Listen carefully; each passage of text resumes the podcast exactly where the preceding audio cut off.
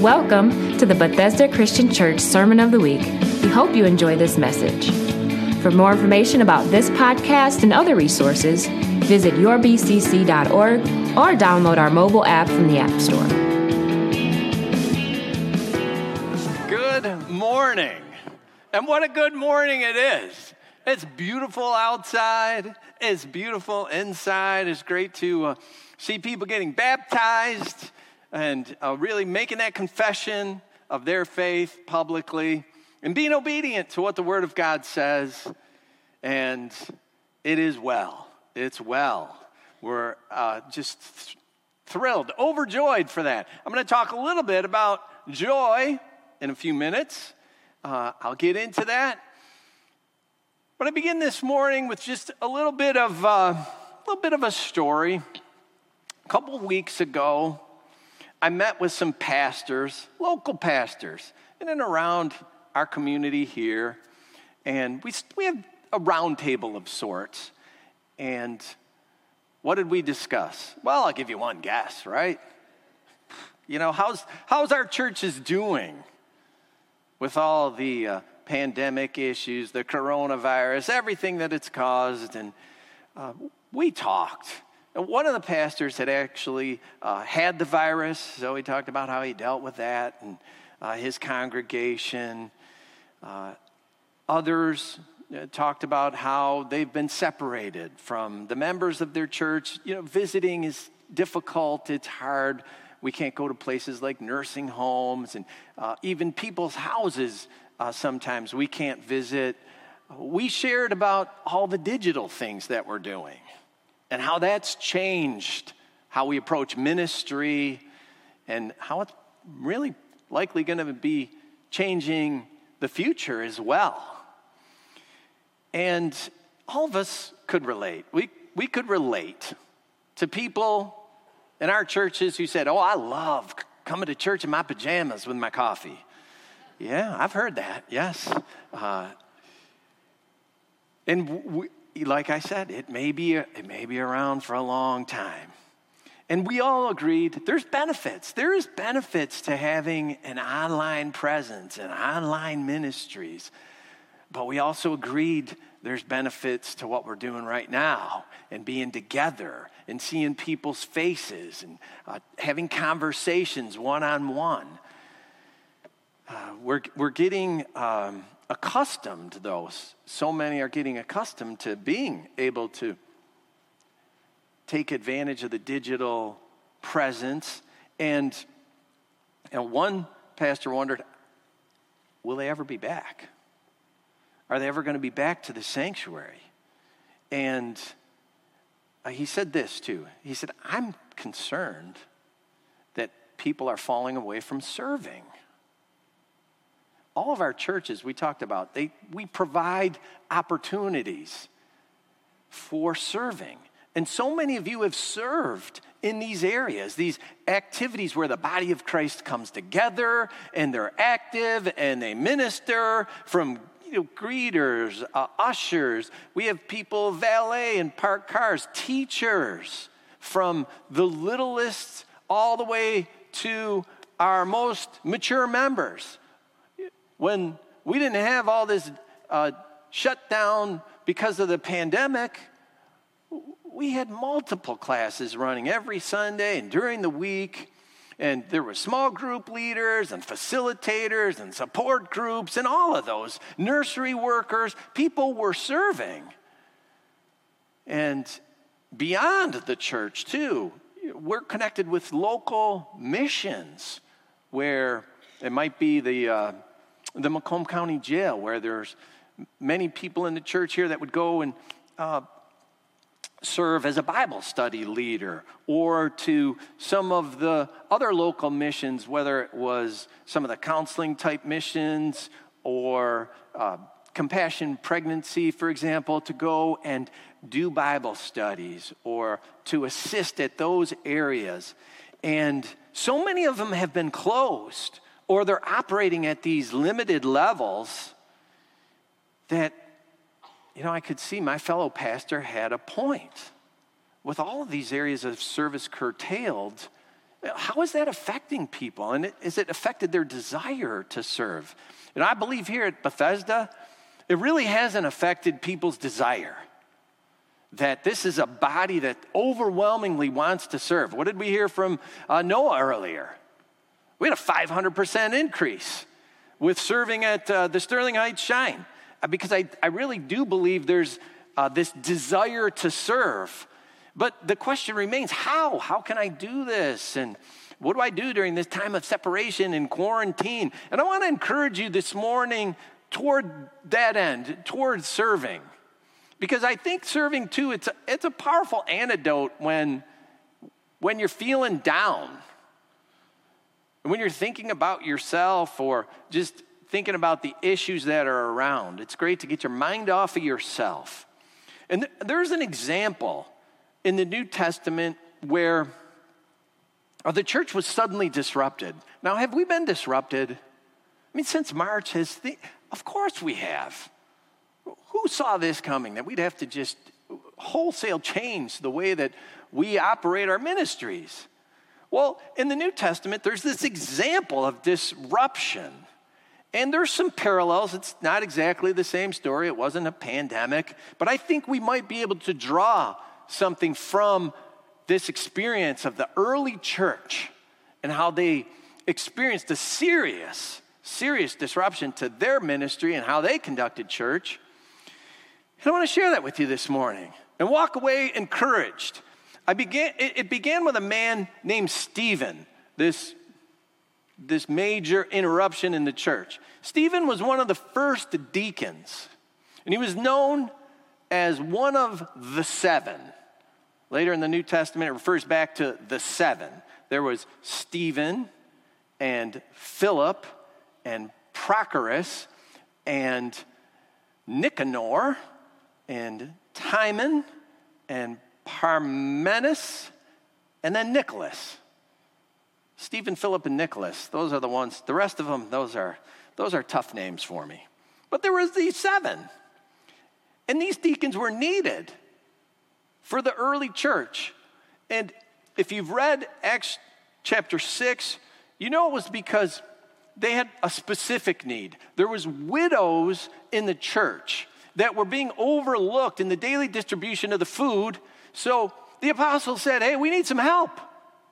We need some help." We saw brother Rob with that little it was this was like waiting. Like a waiter. They they were to be serving and serving these widows that were overlooked in the food.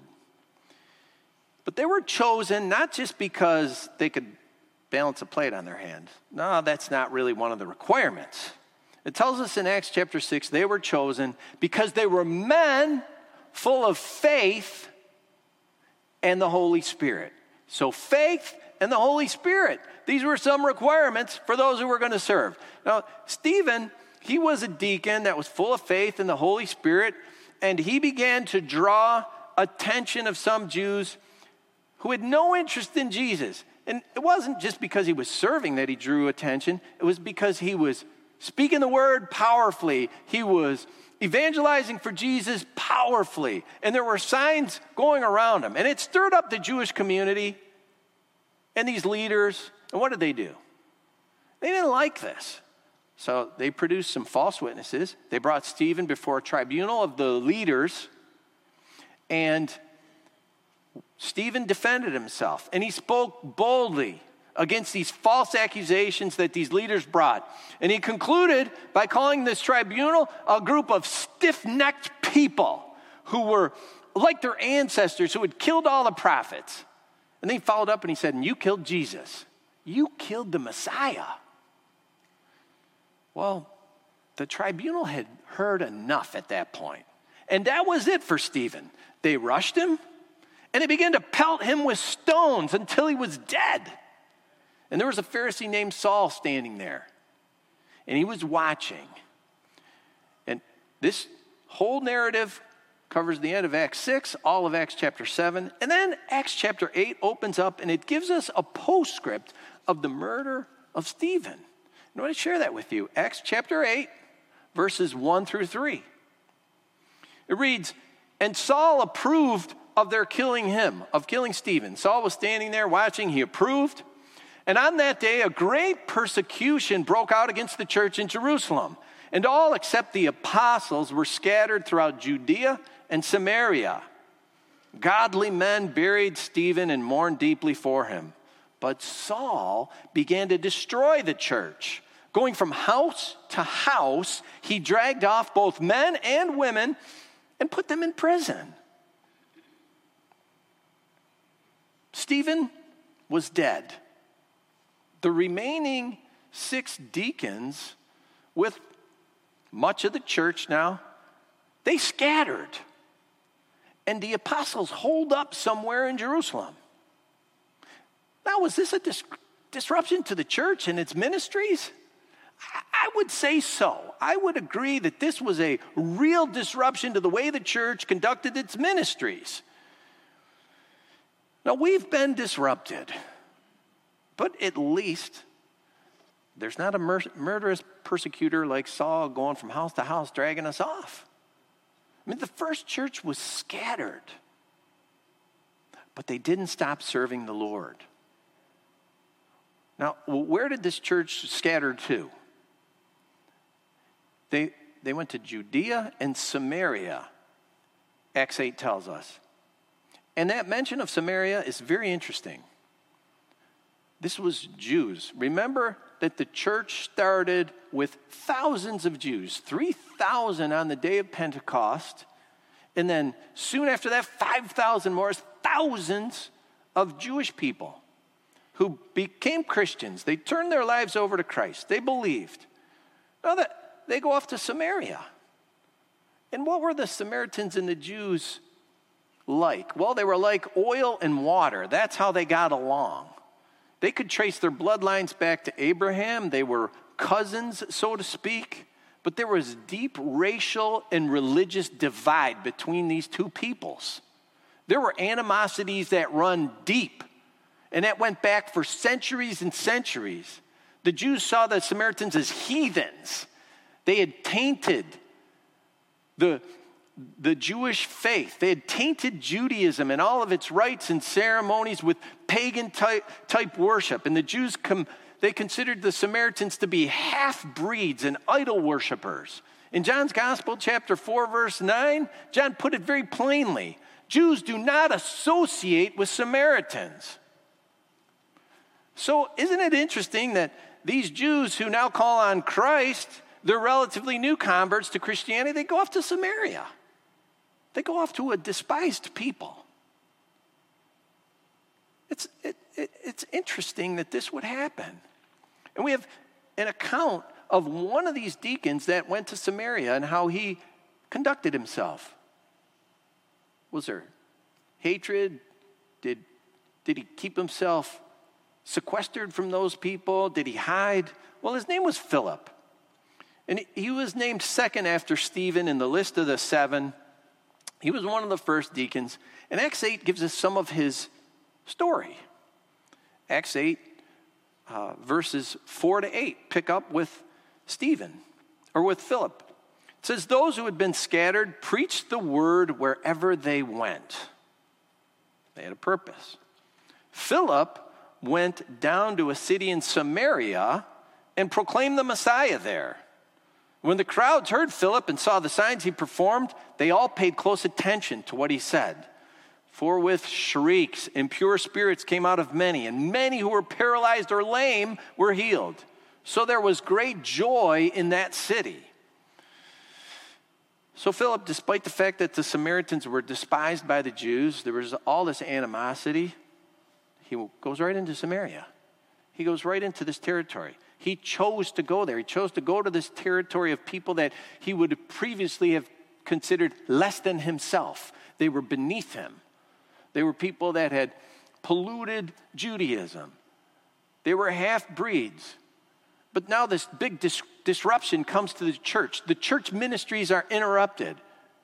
And that could be interpreted as a negative. I, we could look back to March and, and, and count up all the negatives that have occurred to the ministries of the church. Or we could say, let's look at all the great things that have happened. Yes, there is things that caused pain and suffering, as occurred here in the first church. People were stoned.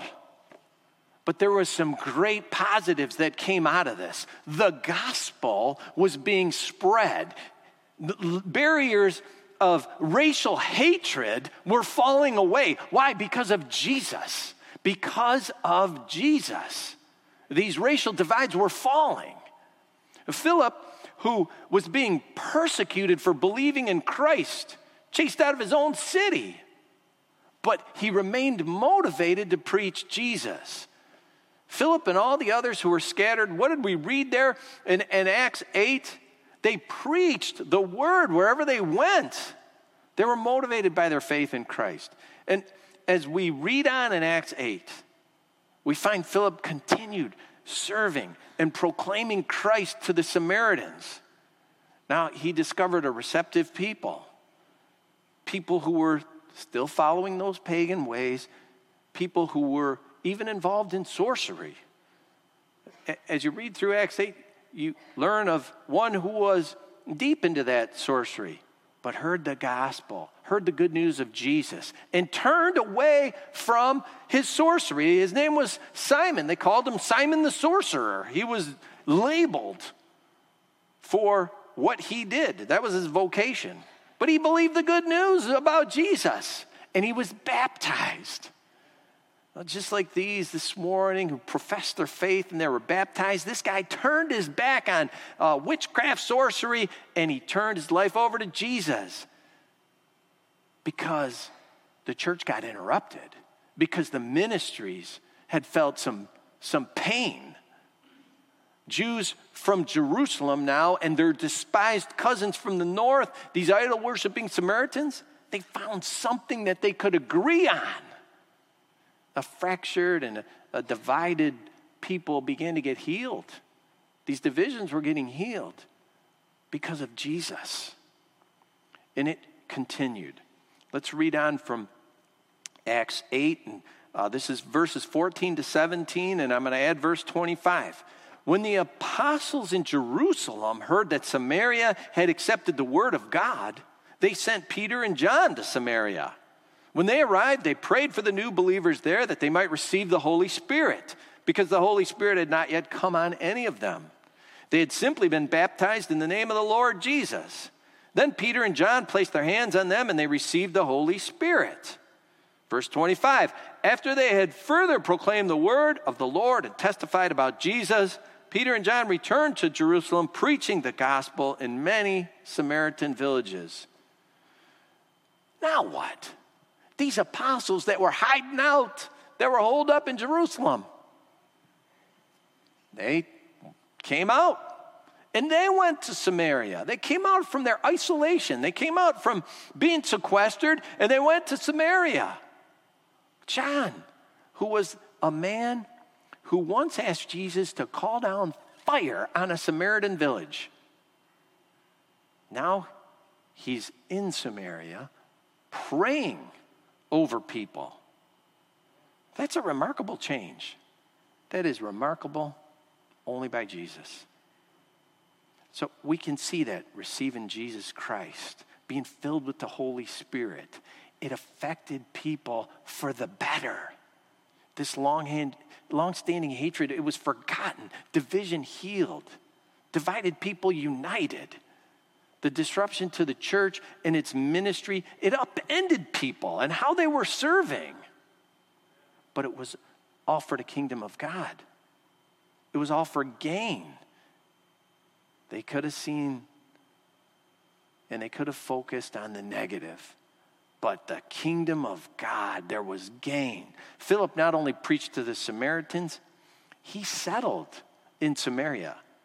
He established a home in the city of Caesarea. He continued preaching Christ, and he became known as Philip the Evangelist.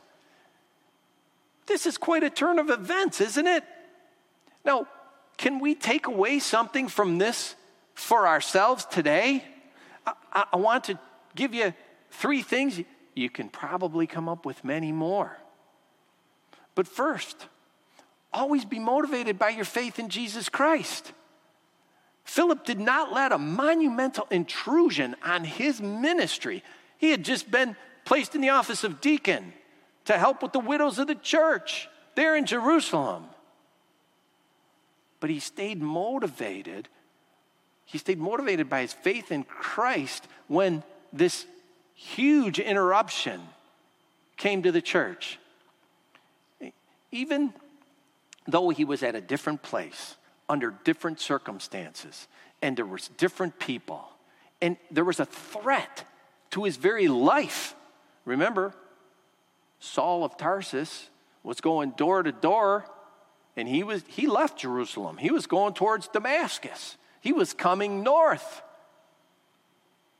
Philip's life was at risk, yet he remained motivated in spite of that risk. He could have hidden out. He could have hidden. He could have found a cave, maybe a safe house somewhere, and just holed up himself. He could have huddled together with a few other believers, you know, just waiting it out, right? Let's wait for the persecution to subside. Let's l- wait for this trouble to go away. We could just sit inside, but he didn't. He didn't. No, he was full of faith and the Holy Spirit, and that's what inspired him and impelled him to not hide out, but to what? Number two, to share Christ. I mean, Philip shared Christ. He could have chose to stop. He could have put his serving on hold. He could have said, "Hey, there'll be a time later where I'll be able to do that." Could have went on a, hiatus, but he didn't. When someone or some circumstance seems to constrain your ministry, your serving, something that seems to constrain you from sharing Christ, be motivated by what Jesus has done for you and then share Christ. The church was persecuted Saul and his ilk were terrorizing. But instead of shrinking away, men like Stephen and others, they kept their serving going, and the church expanded during this time because the preaching didn't stop. So, how about us today with, with all that's happened to our lives? Hey, can, can you share Jesus with a mask on? Of course. Of course we can. How about six feet away? Can we share Jesus six feet away from somebody? Yes, we can. We can talk about Jesus six feet from someone with a mask on. Have you stepped out of your, your door lately? I'll tell you what, in my neighborhood, there are more people walking since March than ever before. Seriously, decades in the same neighborhood, I'm seeing people I've never seen before. And have had opportunities to strike up conversations. I was able to share with one of my neighbors just about some of the ministries we're doing online. Hey, you can connect, join us here. It's, it's really easy to talk about. We can still serve the Lord, even if what we were doing at the church has been affected, if it's been curtailed if it's been put on hold. Now, speaking of on hold, remember I talked about being on hold? And I shared a story with you when we were talking about being on hold, a frustrating experience with a cable company. I'm sure you've all had it. And I told you how long and how frustrating. And, you know, I was telling Alex, don't hang up on me, please. Don't take my number. But I want to give you the rest of the story. When I was able to talk with humans and not the robots, and uh, with one of the human beings I was speaking with, we got to talking about the pandemic, well, of course. And I mentioned something like this. I don't know exactly what I said. I, I said something like, you know, I know it's affected so many people in their lives. But there's a lot of good happening. And I get this on the other end. Well, you kind of sound positive. Why are you so positive? Whoosh, the door opens wide right there. The door opens wide. Let me tell you why I'm so positive. Because this is not the only life that we have. Do you know there's an eternal life? Boom, we can start talking about Jesus. I can talk about Jesus to the cable guy. And you know what? I'm the customer. He can't hang up on me. That's a great thing. So you can continue to serve regardless. If, if you're used to greeting people at the front of the church and, and sharing a little bit with them, well, hey, maybe you got to greet your neighbors or talk on the phone. Uh, we had a great conversation, me and that, that was the third, it was the third human I had talked to on that cable uh, call. And actually, he said, I'm glad I got to talk to you today. So that, that really was uplifting. I'll give you another example. I was on the phone this week with one of our members who uh, regularly had visited a nursing home once a week, was at a nursing home, uh, did a little class. And I asked, Hey, have you been able to go back yet? And the answer was no. No, I, I can't go back. But I call every day. And I talked to two residents that have been there for a long time. And he said there was one lady in particular in her 90s, and he said, I read to her every single day one of Charles Spurgeon's daily devotions. And I thought, wow, hey, well, that's a great way to look beyond being stuck, found a new way. Now, you might feel shut in, but the gospel doesn't have to be shut out if your avenue of serving's been blocked, if, it, if you feel like it's been hindered, try a new route. You can continue to serve just like those who served yesterday at the uh, Sterling Heights Shine Project. So, a, a third point I want to make is keep your joy. Be motivated by Jesus, share Him, share Christ, and keep your joy. In this Samaritan city where Philip preached, the people believed, they were baptized. And we read there was great joy in that city. Great joy in learning about Jesus and his atonement for sin. It, it set people free from the bondage of sin. And they learn there's eternal life and they don't have to be in the bondage of sin and death forever. Joy in that discovery that Jesus died and he rose again on the third day and he promised a resurrection for all. You know, Philip kept his joy. I can imagine he had to have joy. He was sharing the joy of his salvation with people eh, he probably didn't associate with not too much before that. Despite the fact that Philip's church had been totally turned around, it was upside down. His friend Stephen had been killed, and he had to run from Jerusalem. His life was at risk, but he did not drop his joy. He, he wasn't serving as he did as a deacon in Jerusalem. He wasn't visiting the widows as he had done, but he kept on serving, kept on serving, sharing his joy. You know, coronavirus and all the things it's brought, the election and all the chaos and angst it's caused people. Don't let it steal your joy, the joy of your salvation. Jesus is bigger than all of that. You know, I know many of you, you've served in various areas of the church, and of course, the church is grateful. The church wouldn't be what it is without so many serving. But I also understand a lot of those areas have been shuttered. Don't let it steal your joy. Don't go idle. You know, the best antidote for the joy stealing circumstances is getting that stuff off your mind and getting your mind off of yourself and looking toward others and thinking about serving others. See others and see different ways to serve them. They're all around us.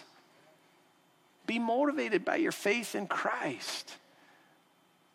Share Christ.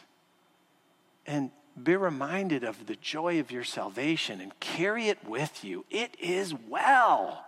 It is well. Share that joy, eternal life, and be empowered by the same Holy Spirit that empowered a man like Philip in that early church to look way beyond his circumstances and keep serving the Lord and keep serving others.